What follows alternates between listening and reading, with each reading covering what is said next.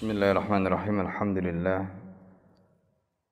الحمد لله الذي تتم بالصالحة أشهد أن لا إله إلا الله وحده لا شريك له وأشهد أن محمدا عبده ورسوله لا نبي بعده رب اشرح لي صدري ويسر لي أمري واحلل عقدة من لساني يفقه قولي اللهم إنا أعوذ بك أن أذل وذل أزل وزل أو أظلم ulama wa alaiya.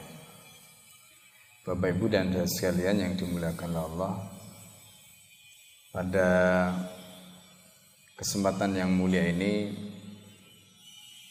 kita akan membahas lanjutan pembahasan kita yaitu kitab Adabud Dunya Wadin Sekarang kita memasuki sesi yang keenam. Pada pembahasan sesi yang keenam ini Setelah kita kemarin membahas tentang Keistimewaan Mencari ilmu Keistimewaan ilmu dibanding dengan harta Kemudian adab secara umum bagi para penuntut ilmu. Maka hari ini kita akan membahas adab bagi talibil ilmi yang lebih uh, spesifik kepada gurunya. Kalau kita perhatikan seperti di dalam banyak ungkapan sering kita mendengar bahwa adab itu didahulukan ketimbang ilmu karena memang faktanya banyak di antara para ulama di masa lalu ketika mereka berguru kepada ulama-ulama yang menjadi guru mereka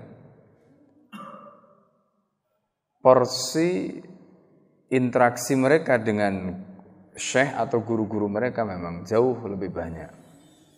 Dan dari situ apa yang mereka dapatkan, apa yang mereka serap dari para masyayikh mereka tentang suluk atau perilaku, tentang tata kerama, tentang adab, itu memang betul-betul membekas dan kemudian membentuk karakter mereka.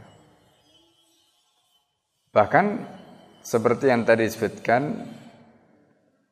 kalau dibuat persentase, jumlah antara apa mereka dapatkan, yaitu adab dibanding dengan ilmunya, lebih banyak adabnya dibanding dengan ilmu yang mereka dapatkan.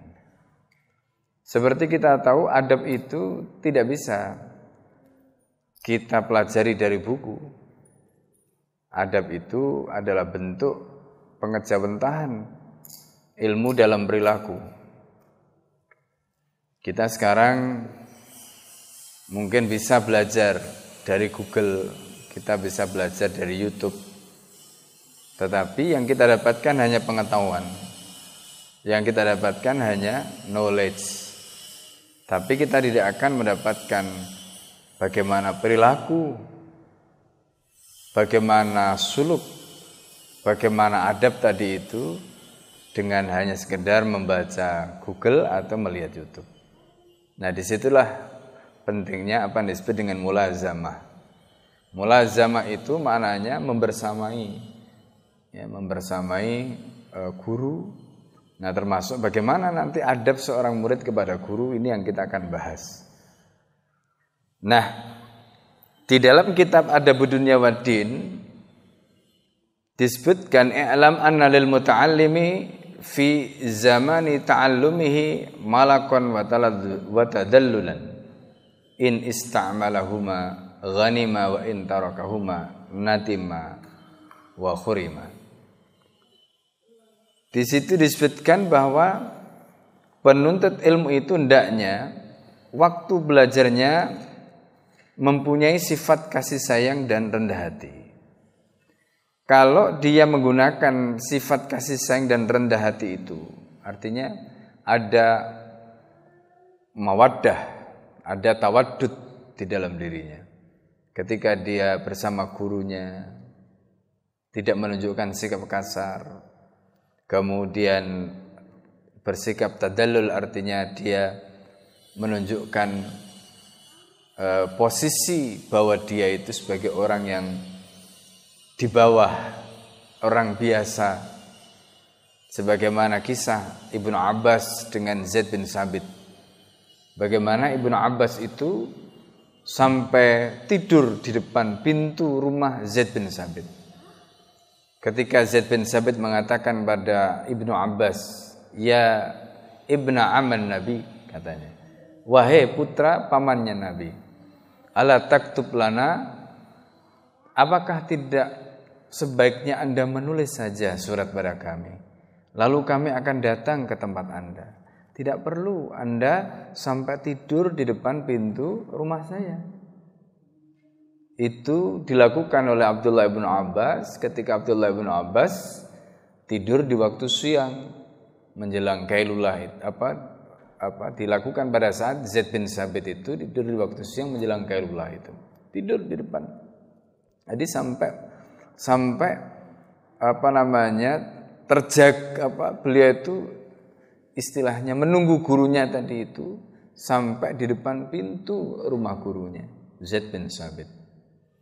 Kemudian apa kata Ibn Abbas? Ya Sayyidi inna syarafan nasi la binasabihi. Kemuliaan seseorang itu bukan karena nasabnya. Wa inna syarafahum bi'ulumih ya tapi kemuliaan mereka itu karena ilmunya Abdullah ibnu Abbas orang yang sangat cerdas putra dari paman Rasulullah Shallallahu Alaihi Wasallam tapi beliau sanggup tadi bersikap tadallul merendahkan dirinya kemudian sanggup tidur di depan rumah pintu gurunya nunggu gurunya keluar dan beliau tidak ingin memaksa gurunya dengan ketuk-ketuk pintu dan sebagainya. Padahal beliau tahu Zaid bin Sabit itu ada di dalam rumah. Nah ini juga bagian dari sikap adab yang ditunjukkan oleh Abdullah bin Abbas ya kepada gurunya tadi. Li'anna tamalluqa lil alimi yudhiru makuna ilmihi. Karena sikap cinta kasih sayang kepada orang alim atau kepada ulama itu menampakkan apa yang tersembunyi dari ilmu orang tadi itu. Wa tadallul lahu sababun lidamati sabri sedangkan sikap menunjukkan kerendahan diri tadi itu menjadi sebab langgengnya kesabaran. Wa bi'idhari makunihi takunul faidah. Dan ketika dia menampakkan apa yang tersembunyi maka faidahnya tadi akan muncul. Wastidamatu sabri yakunul iktar dan dengan sabar ada ilmu yang banyak akan didapatkan. Orang mencari ilmu itu kuncinya sabar. Ya. Dan tidak boleh bersikap sombong apalagi sombongnya kepada gurunya ya kan apalagi sombongnya kepada gurunya ini ini penting Ya, ini penting. Meskipun seorang murid itu boleh jadi masya Allah ilmunya luar biasa. Ini. Waqad rawa Muad bin Jabal anin Nabi sallallahu alaihi wasallam annahu qala Muad bin Jabal meriwayatkan dari Nabi sallallahu alaihi wasallam annahu laisa min akhlaqil mu'min al malaku illa fi Bukan merupakan akhlak ya bagi seorang mukmin yaitu sikap Eh, kasih sayang tadi itu kecuali dalam menuntut ilmu. Guru mencintai muridnya, muridnya mencintai gurunya. Begitu luar biasa sehingga tidak ada istilah uh, yang muncul itu semacam kebencian ya, atau dendam. Ya, kalau kita lihat hari ini ada banyak kasus hubungan antara murid dengan guru begitu buruk, bahkan kemudian eh, sikap perlawanan ya kadang-kadang dilakukan oleh murid kepada gurunya yang jauh dari sikap tawadud tadi, kasih sayang, cinta. Sering kali muncul salah paham, muridnya salah paham. Sudah begitu lapor ke orang tuanya, orang tuanya salah paham. Akhirnya apa? Dilaporkan ya sebagai bentuk kekerasan terhadap anak-anak. Akhirnya gurunya dipenjara. Gara-gara apa? Gara-gara memarahi muridnya. Nah, sikap seperti ini itu muncul karena jauhnya dunia pendidikan hari ini dari adab. Adab murid kepada guru.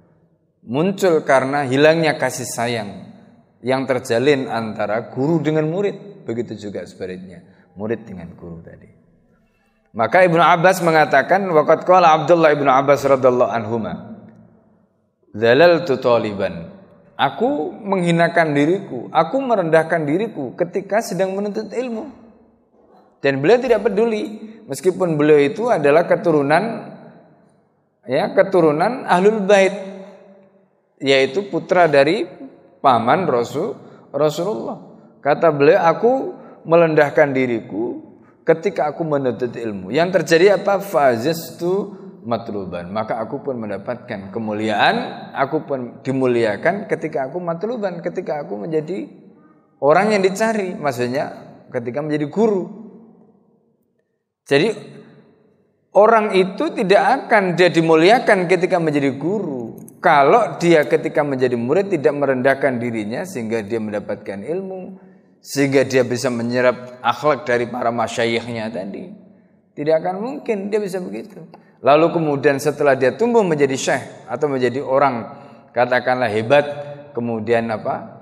Orang akan menghormati dirinya, tidak akan mungkin. Jadi itu semua dimulai dengan sikap tadallul tadi. Menunjukkan kerendahan dirinya kepada gurunya, merendahkan hatinya, tidak menunjukkan kesombongannya. Nah ini penting. Ya. Jadi penting. Kita suatu ketika tidak selalu dalam posisi mencari ya, mencari ilmu. Suatu ketika kadang-kadang kita dalam posisi mengajar, dalam posisi dicari. Pada posisi dicari itu kita akan dimuliakan selain karena ilmu juga karena adab kita. Ya, selain karena ilmu juga karena adab kita. Nah pada saat kapan kita mendapatkan itu? Setelah proses pembelajaran yang kita lakukan ketika kita mencari ilmu. Jadi ketika kita mencari ilmu, kita menunjukkan sikap dan akhlak yang baik. Ya, tadi itu menampakkan ketawaduan, menampakkan tadallul sikap apa merendahkan dirinya, merendahkan hatinya supaya kita bisa menyerap apa yang kita dapatkan dari guru-guru kita tadi. Maka insya Allah ketika kita ganti posisi sebagai orang yang mengajar, ganti posisi sebagai guru, ganti posisi sebagai pembimbing, maka orang pun akan memberikan respek dan hormat kepada kita. Nah, ini yang beliau sampaikan, ya. Kemudian Ali Sayyidina Ali berkata wa qala Ali bin Abi Thalib radhiyallahu anhu la ya'rifu fadla alil fadli illa alul fadl. Tidak ada orang yang mengetahui keutamaan orang yang punya keutamaan kecuali orang yang utama. Nah ini, la ya'rifu fadl ahlil fadli illa ahlul fadli. Jadi orang yang tahu orang itu punya keutamaan atau tidak, itu ya orang yang punya keutamaan. Maka karena itu orang yang nanti dia akan menjadi orang yang alim, dia tahu bagaimana dia harus mengutamakan orang yang alim tadi itu. Karena dia tahu nilainya itu. Hanya orang yang tahu nilainya itu, dialah yang sanggup untuk melakukan itu. Kalau dia tidak tahu nilainya tadi, dia tidak akan bisa melakukan itu. Nah ini yang disebutkan oleh Sayyidina Ali. La ya'rifu fadla alil fadli illa alul fadli. Kemudian waqala ba'du syu'ara sebagian ahli syair mengatakan akrim tabibaka in aratta dawa'ah. Kalau kamu ingin ya mendapatkan obat, maka kamu harus menghormati dokter. Iya kan? Anda pengen dapat obat, marah-marah, dokternya dimaki-maki, kira-kira dokternya mau nggak ngasih obat? Tidak akan mau. Dokter itu mau mengasih obat kalau kita hormati, kalau kita dengarkan, kalau kita katakanlah advice-nya kita ikuti. Begitu juga beliau katakan wakadal muallimu in aratta ta'alluman kalau seorang guru anda ingin dia mengajar kamu, Anda ingin dia mengajar Anda, Anda ingin Anda mendapatkan ilmu dari dia, terus Anda tidak hormat kepada dia, bagaimana mungkin dia memberi ilmu? Nggak akan. Itu seperti dokter, kata Ali Syair tadi. Innal muallima wat tabiba kilahuma. Seorang guru dan seorang dokter itu layan sahani idza huma la yukroma. Dokter dan seorang guru tidak akan mau memberikan advice, tidak mau memberikan nasihat kalau mereka tidak dihormati. Dokter tadi itu nggak akan mau dia ngasih resep, nggak akan mau dia. Kata dokter syukurin saja, biarin aja dia. Daripada kalau dia dikasih obat sembuh malah apa namanya bikin masalah ya nyakitin hati gitu. Atau tetap dikasih obat sih. Hah? Langsung racun dikasih obat yang membuat dia langsung langsung game over, ya kan? Nah, maka kemudian dikatakan ini fasbir lidaika in jafata tabiba. Kamu harus sabar dengan penyakitmu. Kamu sabar ya. Kamu sabar in jafata tabiba. Kadang-kadang kita itu mendengar dokter, dokternya cerewet. Ya kan? Dokternya cerewet, kamu itu jangan begini, jangan dengarkan saja dokter itu, nasihatnya dokter itu. Ya, kenapa? Karena nasihatnya dokter itu adalah bagian dari obat. Gitu. Sebagaimana wasbir li jahlika in jafata mu'alliman. Begitu juga kamu harus sabar dengan kebodohanmu. Kalau kamu juga istilahnya itu um, sedang pusing dengan mungkin omelan atau mungkin ocehan dari guru tadi kadang-kadang kan sama misalnya gini, kadang-kadang di rumah itu orang tua ngomeli anak. Kadang-kadang anaknya nggak nggak sabar diomeli orang tua. Padahal justru omelan orang tua itulah yang membuat anak tadi itu menjadi baik. Memang ada orang tua yang tidak ngomel lalu anaknya jadi baik sendiri, nggak ada. Justru orang tua yang baik itu sebenarnya adalah orang tua yang cerewet. Kenapa? Karena dari situlah dia sebenarnya ngajari anak tadi. Dan anak yang baik menjadi murid yang baik itu adalah anak yang seperti pasien ketika dia berhadapan dengan dokter tadi. Dia tahu dia pusing diomeli sama dokternya, tapi dia tahu bahwa itu adalah obat yang membuat dia akan sembuh, membuat dia akan menjadi baik. Gak ada ceritanya orang tua ngomel, kemudian yang diomelkan itu, apalagi kalau ini kita bicara dalam konteks pendidikan Islam, itu sesuatu yang buruk. Nah ini sering kali karena tidak sabar. Makanya disebutkan fasbir lidaika. Jadi kamu harus sabar dengan penyakitmu ya. Kalau kita tidak tahan dengan omelan uh, dokter tadi. Kalau kita ingin cepat sembuh ya sudah terima saja. Pilihannya kan begitu. Begitu juga kita harus sabar dengan kebodohan kita. Kalau kita nggak sabar dengan omelan guru tadi. Jadi kalau guru itu ngomel, ya, sehnya tadi itu ngomel nasihati dan seh itu bagian dari obat. Nah, karena itu penting di sini harus kita tanamkan, ya. Nah, termasuk kadang-kadang kita itu mentakdib. Seperti saya sudah sampaikan sebelumnya. Kadang-kadang ada orang yang tidak terima, ya kan? Ditakdib misalnya anaknya ditakdib atau misalnya dia ditakdib tidak terima. Padahal takdib itu proses pembinaan adab tadi itu itu adalah bagian dari proses yang kalau dia tidak lalui hari ini, maka dia selamanya akan bersikap seperti itu. Tapi ketika hari ini dia berhasil lalui, lalu kemudian dia bisa berubah, itu artinya seperti obat pahit tadi, dia harus telan sekarang. Tapi nanti hasilnya dia akan sembuh, hasilnya dia akan baik. Nah itu nasihat Imam Al-Mawardi. Jadi kalau kita nggak mau nelan obat pahit tadi, protes tadi ya sudah. Akhirnya. Nah jadi itu nasihat yang disampaikan oleh Imam Al-Mawardi tadi. Ya.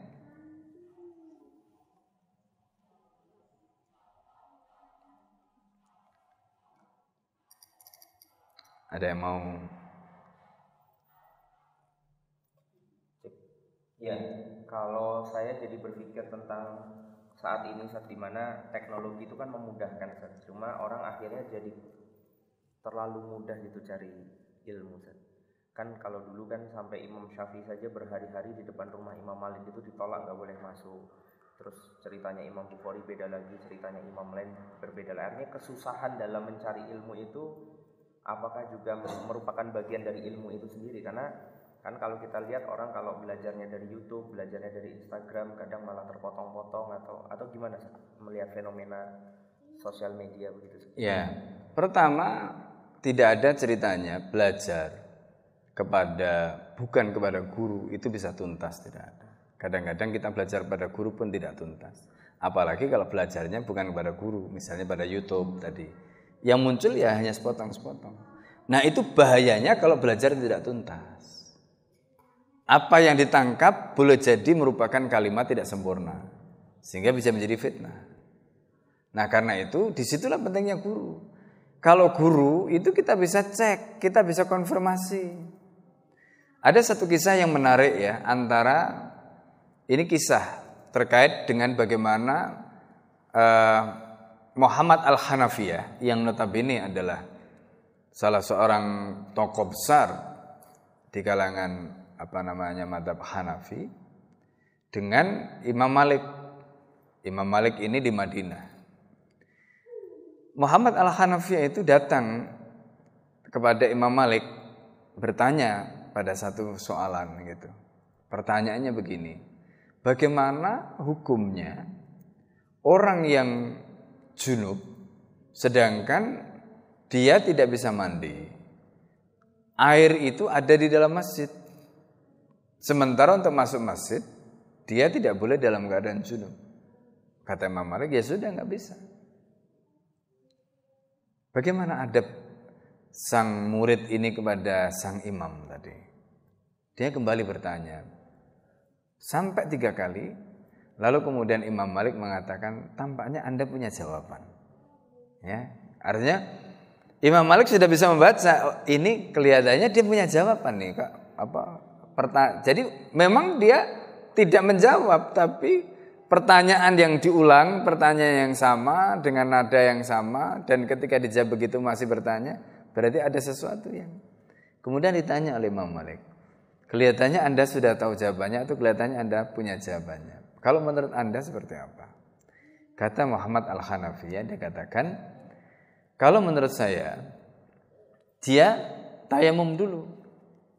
Berarti kan tayamum orang itu ketika dalam keadaan junub, kalau tidak ada air kan dia boleh tayamum. Ya kan nggak ada air. Airnya di dalam masjid sementara untuk masuk masjid harus suci. Nah untuk supaya suci kan dia harus tayamum. Oke, dia tayamum kata Muhammad Al Hanafi. Setelah dia tayamum suci, masuk masjid, nanti mandi di dalam masjid kata, kata Muhammad itu contoh ya dialog antara guru dengan murid yang sama-sama memberikan respect. Gitu. Ini kan contoh apa namanya kisah bagaimana pelajaran adab yang luar biasa antara guru dengan murid tadi itu yang kita tidak akan temukan. Ya, kecuali ya dengan melalui riwayat, ya kan? Nah, yang begini-begini kan mungkin tidak bisa kita pelajari. Misalnya eh, katakanlah lewat YouTube atau apa tidak bisa. Seorang yang belajar dari YouTube dia tidak akan menemukan sesuatu yang utuh. Ya, dia tidak akan menemukan sesuatu yang utuh. Kalau dia butuh konfirmasi seperti tadi bagaimana caranya? Nah, seorang Muhammad Al-Hanafi ya, dia punya sesuatu yang ingin konfirmasi, maka sampai dia membutuhkan pertanyaan tiga kali. Dan Imam Malik yang ketemu dan beliau juga tidak berhasil memuaskan apa yang ditanyakan oleh Muhammad Al-Hanafi ya. Itu pun beliau kemudian mendapatkan konfirmasi dari uh, imam satu ini dan akhirnya kemudian masing-masing melakukan apa menjadi kewajiban mereka. Nah, ini contoh kalau kita bicara soal adab tadi, ya adab dari Imam Malik dan Muhammad al Hanafiyah tadi.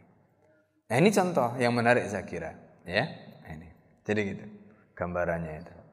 Nah makanya nanti di dalam kitab ini itu juga, kalau tidak salah minggu lalu kita sudah singgung jadi kalau belajar itu harus tuntas dan kalau belajar itu harus mendalam. Itu kata kuncinya. Karena kalau kita belajar tidak tuntas, belajarnya tidak mendalam seperti tadi misalnya sepotong-sepotong ya yang kita dapatkan dari YouTube sepotong-sepotong tadi. Konsekuensinya tadi mungkin ada bagian-bagian yang seharusnya tidak boleh dipotong atau mungkin kalimat yang belum sempurna atau itu yang jadi masalah terus kita tidak bisa mengkonfirmasi. Karena kita tidak datang, kita tidak ketemu dengan syekhnya tadi. Beda seperti cerita Muhammad Al-Hanafiyah dengan Imam Malik tadi. Karena dia dalam satu majelis. Sehingga dia bisa langsung mengkonfirmasi kepada Imam Malik. Ya kan? Nah ini contoh saya kira. Ya. Ada yang mau tanya dulu sebelum dilanjutkan?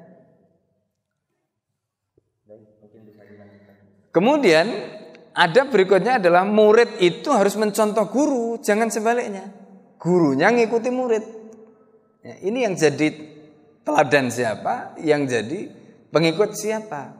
Nah, dalam hal ini disebutkan wal yakun muqtadiyan bihim fi ridho akhlaqihim mutasyabbihan bihim fi jamili af'alihim.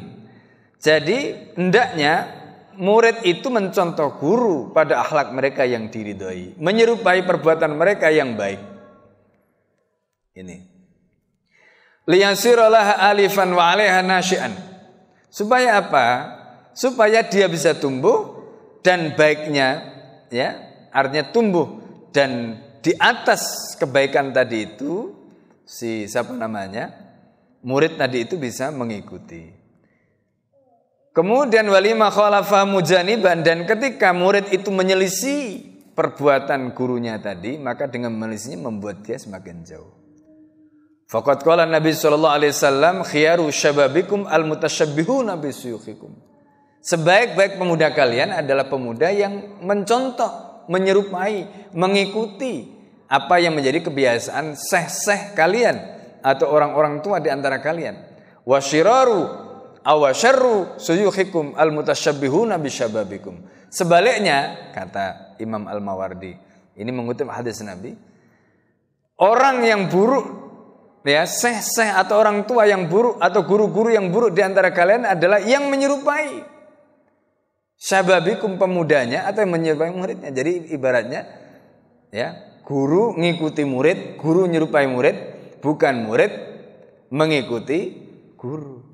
Nah, jadi ini juga saya kira pelajaran ya. Jadi kadang-kadang sekarang ini kan misalnya eh, ada katakanlah misalnya ciri khas generasi milenial ya kan? Jadi supaya bisa diterima misalnya gaya gurunya itu ngikuti gaya milenial ya kan sampai ada suatu ketika ya mungkin pernah lihat ada seorang kiai sepuh yang dia berpenampilan seperti milenial. Juga nggak nggak pantas ya. Nggak pantas ya. jadi ini yang diingatkan oleh Rasulullah. Maka Rasulullah mengatakan syarru suyuhikum yang paling buruk dari guru-guru kalian itu adalah al mutasyabbihuna bisyababikum harusnya mereka para pemuda tadi itu mengikuti syekhnya bukan syekhnya yang mengikuti mengikuti apa namanya uh, gurunya mengikuti pemudanya tadi itu. Nah ini poinnya. Mungkin ada pertanyaan begini. Terus kalau ya kadang-kadang kan kalau misalnya orang itu berpenampilan syekh, apalagi kalau dia dakwah di tengah masyarakat, kadang-kadang orang itu sudah ada jarak. Ya kalau sudah ada jarak, maka Caranya bagaimana? Itu berarti soal pendekatan, approach. Ya kan? Soal pendekatan. Kalau misalnya pakaian itu membuat jarak, katakanlah begitu, ya pakaian-pakaian yang normal saja. Tidak perlu harus meniru gaya, misalnya gaya milenial tadi itu supaya kemudian akhirnya menjadi akhirnya menjadi seperti uh, apa namanya anak-anak milenial tadi. Tidak harus seperti itu.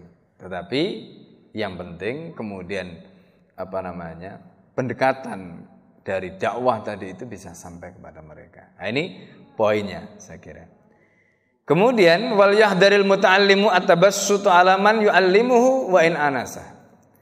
Jadi hati-hatilah murid itu mestinya bersikap biasa kepada orang yang mengajarinya. Jadi hati-hatilah murid itu bersikap biasa kepada orang yang mengajarinya, mestinya kurang sopan. Dia memperlakukan gurunya itu tidak dengan ta'dim ya. Meski guru itu baik. Ya, kadang-kadang kan namanya orang ya, gurunya baik pada dia karena baik itu maka kemudian dia nggak hormat. Nah, guru menjaga istilahnya jaim jaga image ya. Memang tidak harus menjaga image pakaian boleh biasa saja, tetapi kalau murid itu punya sikap adab, akhlak dan sikap yang benar kepada gurunya tadi, maka apa pun yang ditampilkan oleh guru itu tidak membuat dia kemudian berubah. Karena dia baik maka kemudian dia jadi kurang ajar tidak boleh begitu. Ya kan? Wa idlala alaihi wa in taqaddamat suhbatuhu. Termasuk bersikap kurang sopan meski bersahabat juga tidak boleh. Nah ini, ini yang harus dipahami. Nah, karena itu di situ disebutkan faqad qila li ba'dil hukama sebagian ahli hikmah ada yang mengatakan man adzallun nasi faqala alimun yajri alaihi hukmu jahilin. Siapakah orang yang paling hina? Kata ahli hikmah tadi. Alimun yajri alaihi hukmu jahilin. Jadi orang alim tetapi dia diperlakukan seperti orang bodoh. Ya kan? Kenapa? Itu tadi karena harusnya dia dihormati, tapi karena mungkin muridnya tadi itu tidak bisa menghormati, ya karena sikapnya yang kurang ajar tadi, akhirnya kemudian diperlakukanlah dia tidak sebagaimana seorang guru. Ini, ya ini yang disebutkan ya oleh ahli hikmah tadi itu sebagai sikap yang kurang pas. Nah. Berikutnya, bagaimana kita kalau ingin belajar dalam pembahasan yang lalu kita sudah singgung bahwa belajar itu harus tuntas, belajar itu harus mendalam. Tidak boleh belajar itu sepotong-sepotong, tidak boleh belajar itu hanya kulitnya saja, tidak boleh. Belajar itu harus mendalam. Nah, maka di sini disebutkan kunci agar kita bisa mendapatkan ilmu dan ilmu kita itu mendalam. Ini ada riwayat tentang Ibnu Abbas. Ya. Jadi bertanya itu adalah kuncinya ilmu. Waqat ruwaya anin Nabi sallallahu alaihi wasallam anaqal al ilmu khazainu. Ilmu itu seperti khazain. Khazain itu jamaknya khizana. Khizana itu apa? Kayak peti. Ilmu itu kayak peti. Ya. Ada apa? Ada gemboknya, ada kuncinya.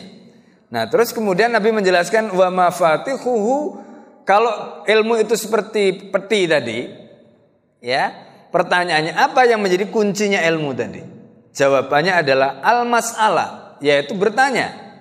Jadi kalau Bapak Ibu ingin mendapatkan ilmu di dalam peti tadi, Bapak Ibu harus punya kunci. Dan kuncinya itu adalah bertanya. Jadi kalau kita ingin membuka peti, tidak mau bertanya nggak akan bisa. Karena kuncinya peti itu ya adalah bertanya tadi.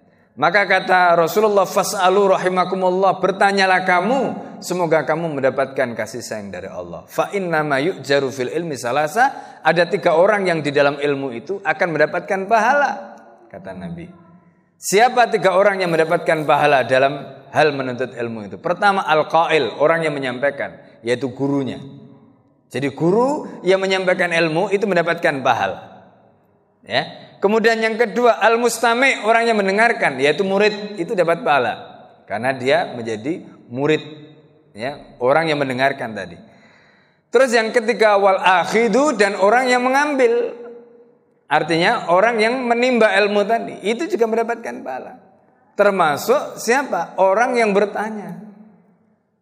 Gitu. Jadi orang yang bertanya ya agar dia mendapatkan ilmu itu termasuk orang yang mendapatkan pahala. Jadi bertanya saja itu mendapatkan pahala. Makanya ketika kita di majelis ilmu jangan malu bertanya. Karena bertanya itu ada pahala. Gitu. Ya karena bertanya itu ada pak pahala. Jangan waduh kalau saya bertanya kelihatan bodohnya. Ya kan? Kalau bertanya kelihatan bodohnya memang kenapa kalau kita belajar kelihatan bodoh daripada sok pinter malah aslinya bodoh. ya kan lebih baik kelihatan bodoh. Ya, lebih baik kelihatan bodoh tapi kemudian kita belajar sehingga akhirnya kita bisa lepas dari kebodohan itu. Nah, ini.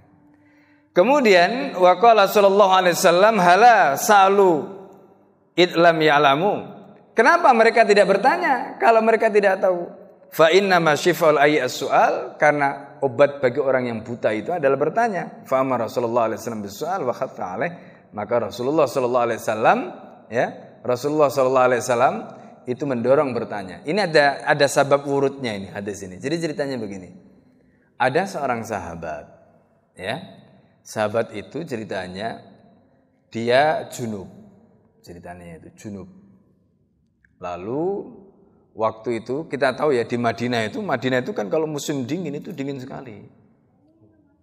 Ya kan dingin sekali Madinah itu. Nah, terus sahabat ini junub ceritanya itu. Terus kepalanya bocor. Karena habis kebentur batu, kepalanya itu bocor. Lalu kemudian sahabat ini bertanya kepada sahabat yang lain. Atajidu ya li ruhsotan apakah kamu mendapati untukku itu ada ruhso sehingga mamu sehingga aku bisa tayamum nggak perlu mandi. Nah gitu kan pertanyaannya itu. Karena kan dia junub. Ya sementara untuk menghilangkan junubnya tadi hadas besar tadi harus man mandi. Tapi kalau dia mandi kepalanya bocor. Airnya bisa masuk ke tengkorak kepalanya bisa masalah itu Kata sahabat itu nggak ada la ajitu laka ruhsatan. Aku tidak mendapati kamu rukhsah. Akhirnya sahabat yang kepalanya bocor tadi mandi. Setelah mandi dia meninggal. Ya kan kepalanya kemasukan air. Nah, Rasulullah mendengar. Rasulullah mendengar. Nah, ini jawabannya. Hala. Kenapa tidak? Ya. Itu hala sa'alu kenapa mereka tidak bertanya? Idlam ya'lamu. Kalau mereka tidak tahu. Fa inna syifal ay as-su'al. Bukankah obat bagi orang yang buta itu adalah bertanya?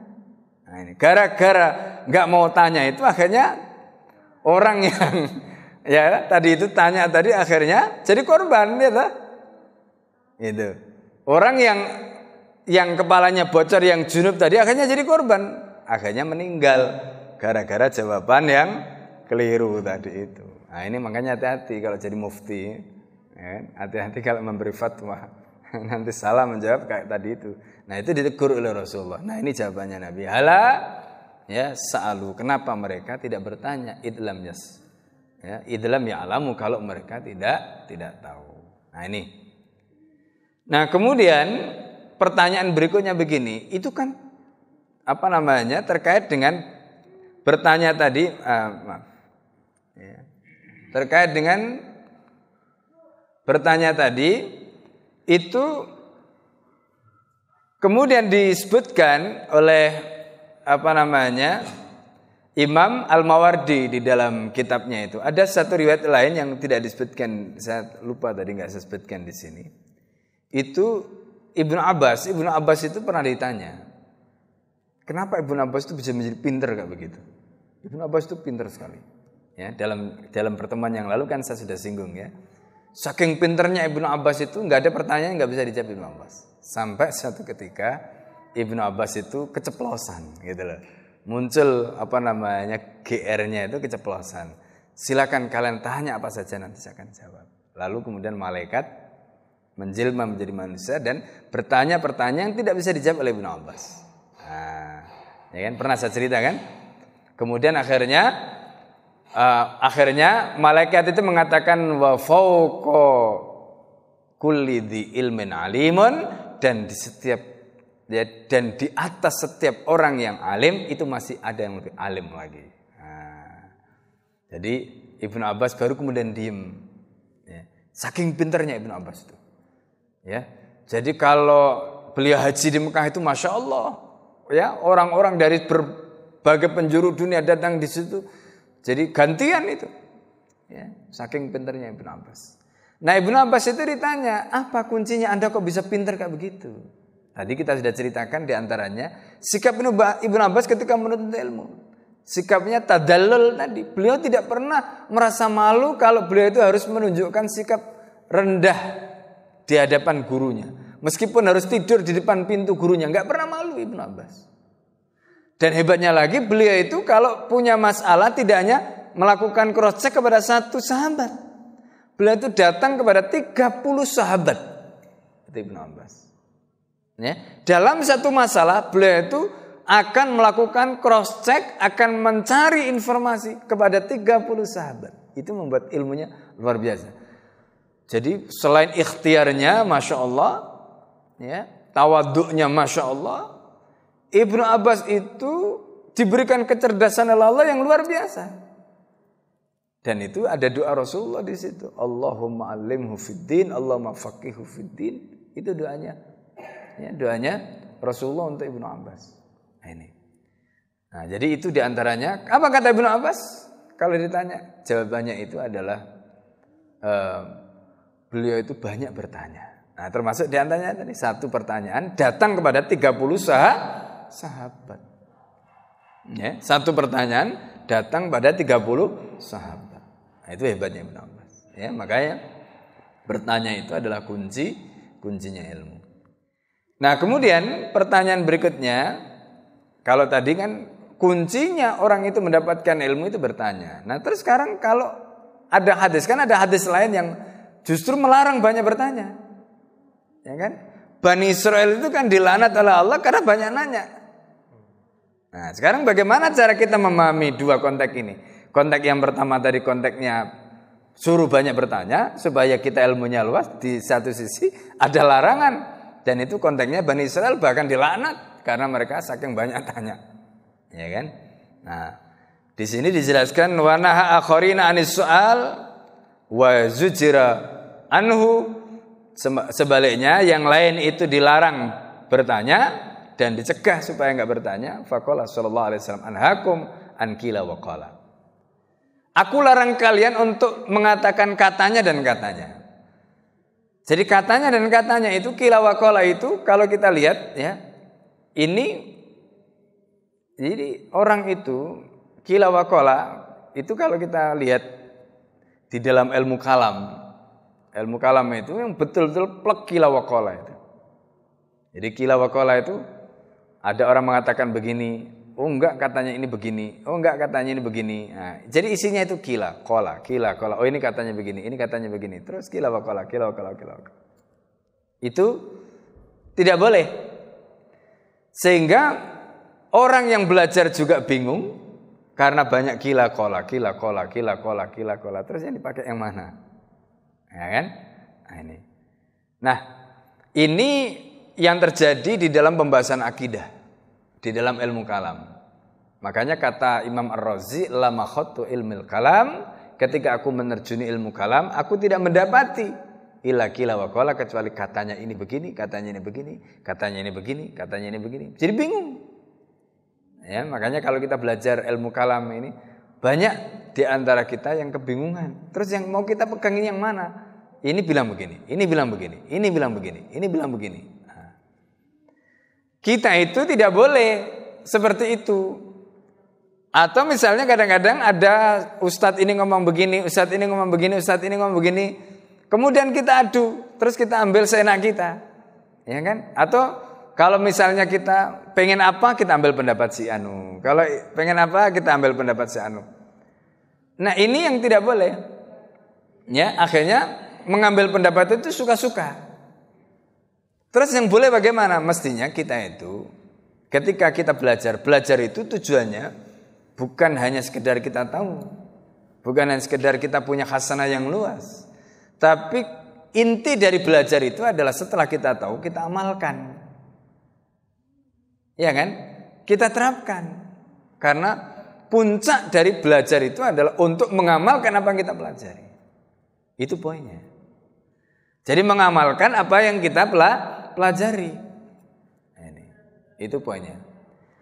Nah karena itu ketika belajar tadi itu justru membuat kita akhirnya terjebak pada kebingungan tadi. Karena saking banyaknya pendapat akhirnya nggak ada yang dikerjakan, nggak ada yang diamalkan, nggak ada yang diamalkan. Padahal hukum asalnya itu al asul fil afali atau koyutu bil hukum syari. Hukum asalnya itu kita harus terikat dengan hukum syarat. Kan kita itu hukum asalnya terikat dengan hukum syarat. Lah, terikat dengan hukum syarat itu kan berarti harus satu. Ya kan? Oke lah kita belajar sekian banyak madhab nggak apa-apa. Anda belajar banyak madhab nggak apa-apa. Tapi Anda harus punya pegangan satu yang harus Anda pegang karena Anda itu cuma punya satu hukum Allah di hadapan Allah. Kita tahu misalnya dalam konteks ibadah itu ada madhab ini, madhab ini, madhab ini. Nggak bisa kemudian semua kita terapkan. Harus satu saja. Termasuk dalam mengambil madhab tidak boleh dicampur aduk. Harus satu juga misalnya. Nah ini konteksnya bahwa kita itu tidak boleh belajar itu kemudian akhirnya hanya mengumpulkan kila wakola kila wakola atau kemudian kita bertanya. Jadi pertanyaannya tujuannya untuk ngetes atau untuk ngadu. Jadi misalnya ada bertanya, Ustadz katanya Ustadz ini begini. Bagaimana menurut pendapat Ustadz? itu kadang-kadang sering muncul kasus-kasus seperti itu. Wa kasratis soal, banyak bertanya. Wa atil mal, termasuk menyanyikan harta. Banyak bertanya, tapi pertanyaan seperti apa yang dilarang? Kemudian Nabi Shallallahu Alaihi Wasallam mengatakan, iya aku maka serta soal kalian harus hati-hati dengan banyak bertanya. Wa inna ma halaka man qablakum bika soal karena kaum umat sebelum kalian itu binasa, dibinasakan Allah karena banyak bertanya. Nah, cuma tadi kan saya sampaikan. Pertanyaan seperti apa yang membuat orang itu dilaknat oleh Allah? Jadi Bani Israel itu suka bertanya yang kalau pertanyaan itu dijawab, maka jawaban itu membuat mereka berhak. Ya. Jadi mereka bertanya, misalnya seperti dalam kisah surat Al-Baqarah itu kan ada kisah bagaimana mereka tanya ya, apa namanya warnanya apa. Ya, kemudian setelah dijawab warnanya kuning ya. Nah, kemudian Hampir saja mereka tidak bisa menemukan itu. Kalau seandainya mereka tidak menemukan itu, maka murka Allah yang turun. Kenapa? Apa mereka tanyakan, jawabannya turun, jawaban itu nggak bisa mereka kerjakan. Kenapa? Nggak mungkin atau nggak ditemukan. Misalnya. Nah ini yang disebutkan banyak bertanya, yang pertanyaannya itu menyulitkan. Pertanyaannya itu apa namanya membuat dirinya itu kesulitan. Ya. Makanya tidak boleh di intub dalakum tasukum. Kalau intub dalakum tasukum itu kalimatnya. Kalau kamu dijawab maka tasukum jawaban itu membuat kamu kesulitan. Gitu. Makanya jangan banyak bertanya. Yang pertanyaan itu akhirnya jawabannya itu justru menyulitkan. Nah ini ini yang dijelaskan di dalam konteks larangan bertanya tadi. Walaysa mukhalifanil awal. Jadi ini bukan bertentangan dengan konteks yang pertama wa inna bisu'al man qasada. Karena pertanyaan pertama tadi yang diperintahkan itu adalah kalau kita memang sengaja ya dengan pertanyaan itu tujuannya adalah karena kita tidak tahu maka kemudian kita bertanya. Wa na'anhu man qasada bi i'nata Yang dilarang itu adalah ketika dia bertanya tujuan pertanyaan itu justru untuk menyulitkan. Wa idza kana su'al fi mawdu'ihi kalau pertanyaan itu ada pada konteksnya azala syukuka ya wa syubah. Kalau pertanyaan itu tepat pada konteksnya justru bagus karena dia bisa menghilangkan keraguan. Dia bisa menghilangkan syubhat. Tapi kalau pertanyaan itu tidak tepat, maka tadi itu justru yang muncul adalah kesulitan, menyulitkan. Jadi pertanyaan itu bukan tidak boleh, boleh. Dan bertanya itu diperintahkan dalam konteks apa? Pertanyaan untuk memperdalam pertanyaan tadi itu ya. Hal-hal yang masih syubhat, masih syak ditanyakan gitu. Bukan hal yang sudah jelas, tinggal dipraktekkan tanya terus. Akhirnya ya malah susah dikerjakan karena itu tadi seperti cerita Bani Israel itu. Nah, ini yang yang tidak diperbolehkan oleh Nabi tadi.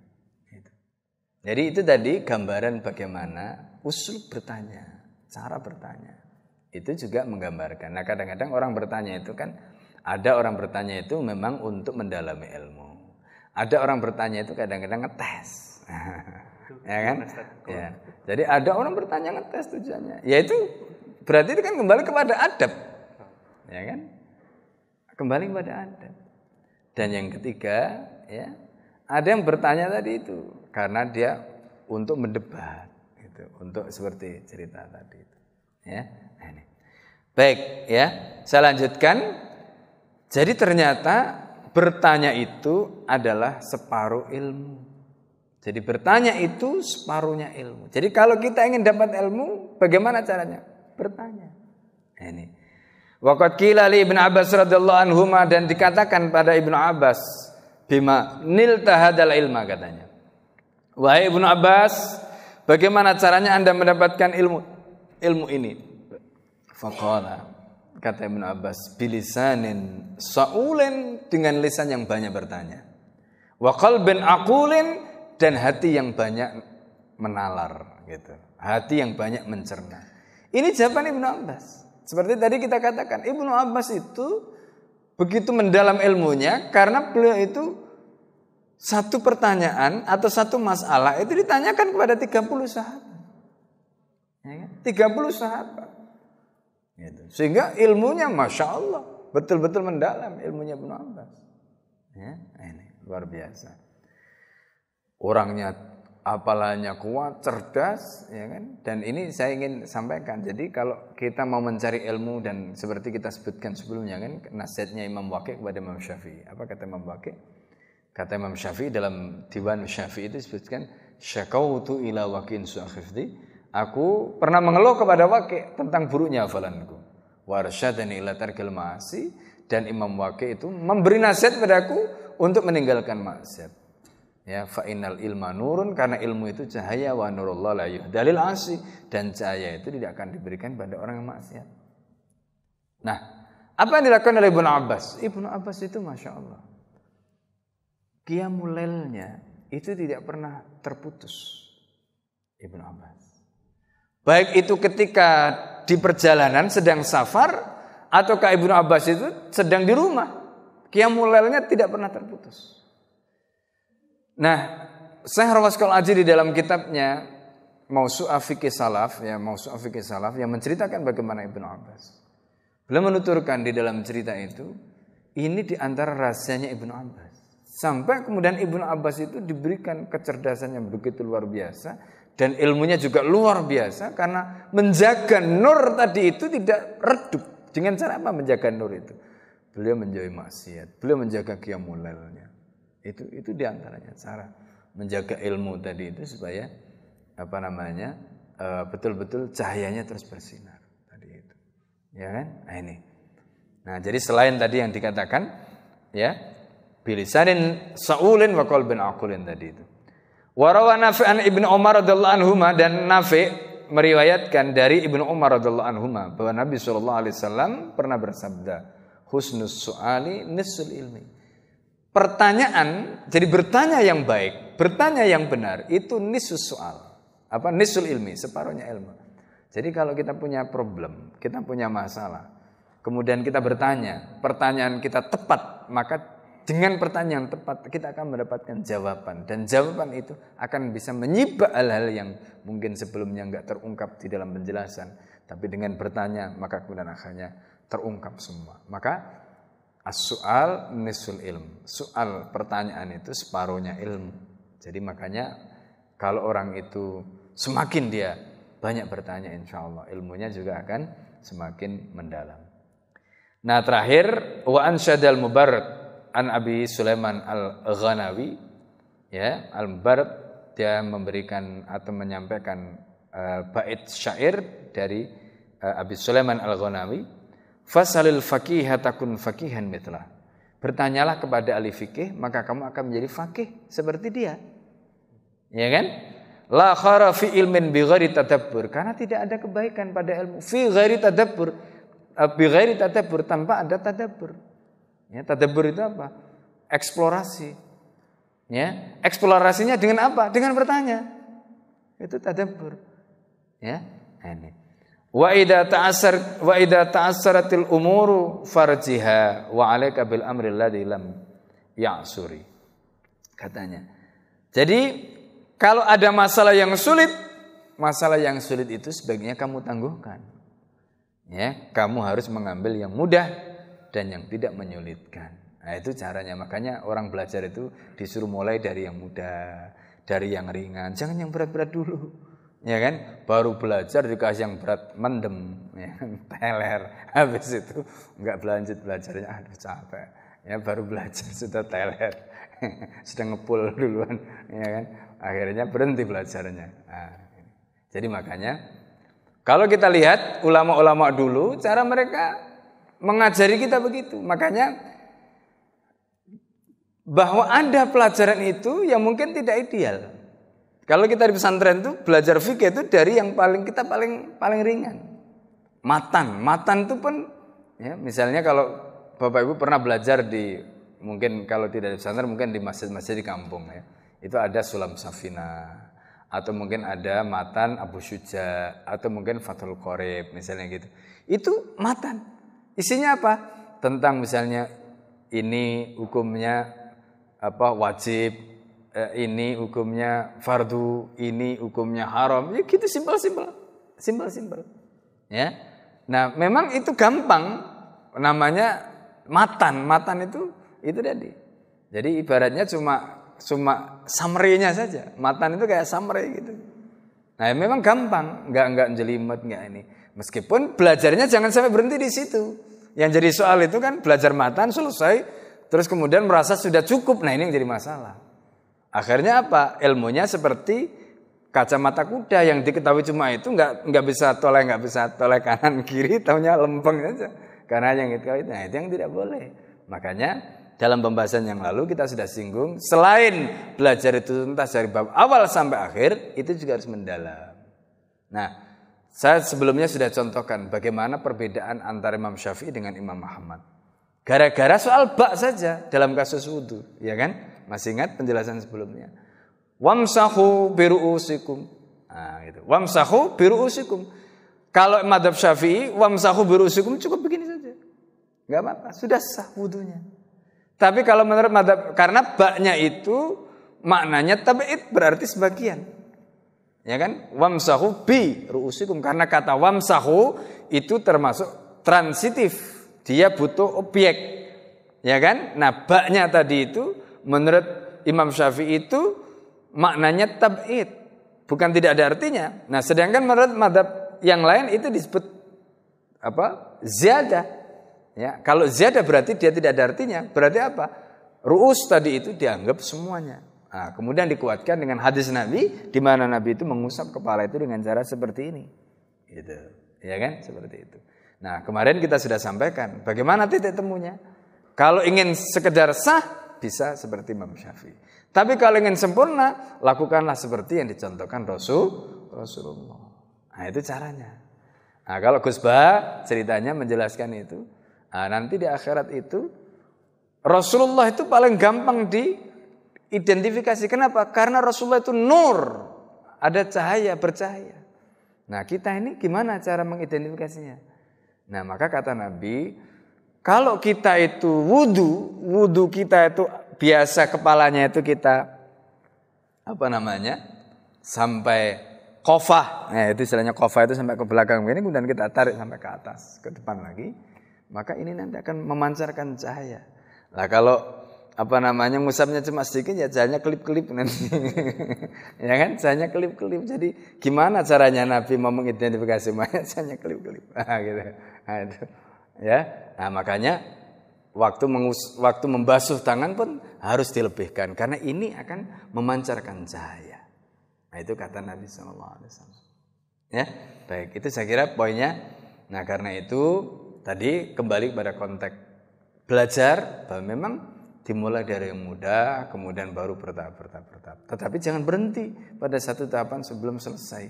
Sehingga dengan begitu kita bisa mendalam. Kalau ada ikhtilaf, ya dalam pembahasan yang lalu saya sudah singgung, tidak cukup seseorang itu disebut fakih kalau dia hanya mengerti satu dua hukum. Demikian juga ketika dia mengerti banyak hukum, tidak tidak cukup disebut fakih sebelum dia menguasai perbedaan madhab atau perbandingan madhab. Nah itu bagian dari kunci-kunci untuk menunjukkan oh ini orang ini fakih, orang ini tidak dan seterusnya itu di antaranya seperti tadi. Itu saya kira poinnya ya.